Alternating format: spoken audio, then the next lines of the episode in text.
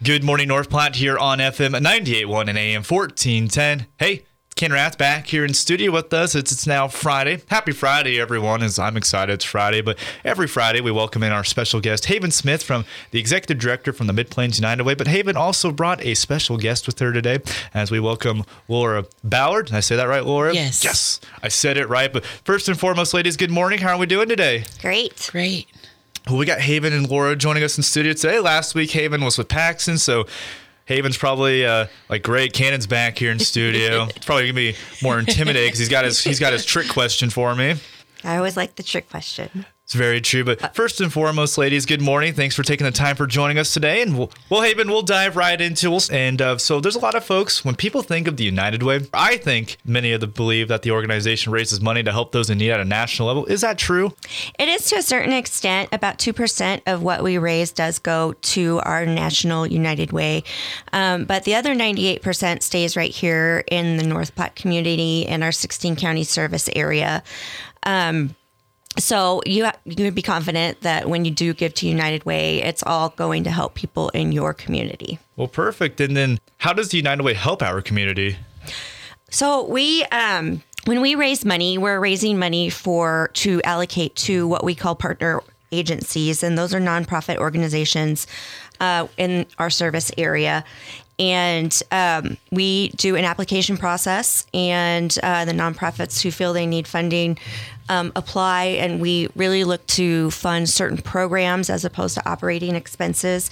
And those programs um, are aligned with building a stronger community through education, um, through health services, um, and um, make just making North Platte a stronger community. And so we um, we go our board goes through those applications, and then they choose the the agencies and the programs that they feel uh, for the next year are the most um, relevant.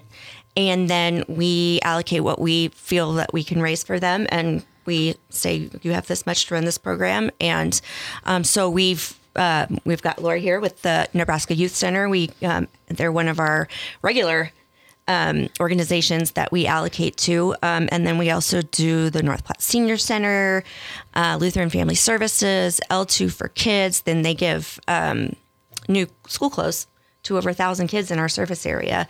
Um, and so the the connection, the homeless shelter, we give them um, an allocation every year. So it's um, what we do does affect your immediate surroundings, and and so we're really proud that we can offer that to North Platte in our service area.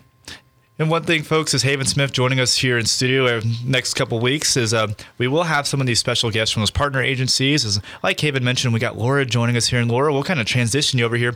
What exactly does the Nebraska Youth Center do? It is the intent of the Nebraska Youth Center residential program to provide a safe, nurturing environment where youth in crisis can find acceptance and redirection to assist them in resolving issues. We strive to provide opportunities to positively change behavioral patterns that will outline their future.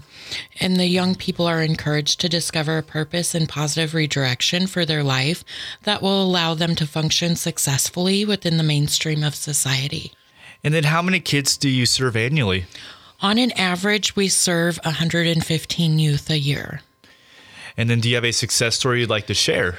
Uh, well, we actually have several youth that we, when we receive them, sometimes they're extremely behind in school. And so through our program, they have been able to complete school, graduate high school. Several, several of them have moved into different careers and they do check in regularly. Most of them have maintained employment. Some of them have families and are doing very well with the skills that they've learned at the Nebraska Youth Center. And then before we transition to Haven, I got one last for you, Lora. How long have you been with the Nebraska Youth Center?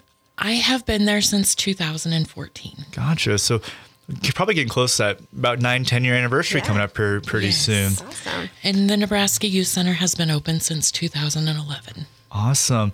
Transitioning back to Haven Smith over here in Haven. Um, any upcoming events for the listeners tuning along with us? We have a bunch of events coming up. It's the holiday season, so we're all gearing up to celebrate. And we also know that there's people in need, and, during the holiday season, it seems like we all feel that more.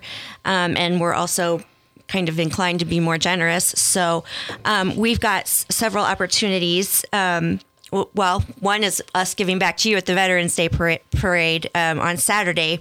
We will be in the parade and um, handing out candy and uh, really celebrating our um, veterans, and uh, we're so appreciative of their service to us. Um, and then the next event after that is not really an event, but it's called Giving Tuesday. It's the Tuesday after Thanksgiving. And um, just kind of over the past few years, it's developed into one of the biggest giving days um, nationally. And so, uh, Mid Nebraska Community Foundation is. Um, kind of hosting that Giving Tuesday. And so if you hop on to their website, you can choose United Mid Plains United Way as a beneficiary of one of your gifts. Um, and you can choose more than one if you want to, of course. Um, so then we have a, a, wrapping station at Walmart December 8th through 10th. We're really excited about that. It's our first year doing it, and Walmart has graciously allowed us to have a spot in their busy store. Um, and uh, Lashely Land has graciously provided all the materials for us. So that means that all the profits that come from that station go directly to Mid Plains United Way to benefit the community. So if you don't want to wrap your presents, please bring them to us. We'll be happy to wrap them, and they will be beautiful. Um, and the December 16th and 17th, we will be uh, holding hosting the concession stand at the Triple Bee Holiday Craft Show and uh, that's also a new thing for us. And so we're really excited. Our, senior center is providing uh, the biscuits and gravy, and they're also um, making chicken and noodles, and these are homemade recipes. So we're really excited, and apparently the chicken noodles, chicken and noodles are um, quite special. So. Uh, we're looking forward to that, and then uh, we're also doing a giving tree, giving tree in FNBO at the uh, Dewey location, the 201 North Dewey location, and uh, we'll have tags on there for kids, uh, gifts for kids from Hope Esperanza and the Nebraska Youth Center. Um, and we're hoping to uh, have that hosted from December 1st to the 20th. It, we might get it up a little bit earlier, depending on um, when we get our tags back and uh, and when we get the trees decorated. But def- definitely December 1st through the 20th. Lots of fun, fun events, folks. And we have everything up at the North Platte Post. We'll get all those events with the times, dates, and times so you can see what's going on. Haven, one last thing I have for you. Speaking of events, is on Monday you had Operation Christmas Card. Was there any update can, or like a recap you can give us? Um, it went really well. Uh, Trago Dugan provided a check uh, that. Um, covered a lot of the shipping expenses for the gift packages. And um, I think, if I remember correctly, they did over 100 cards and 24 gift package care packages for active military.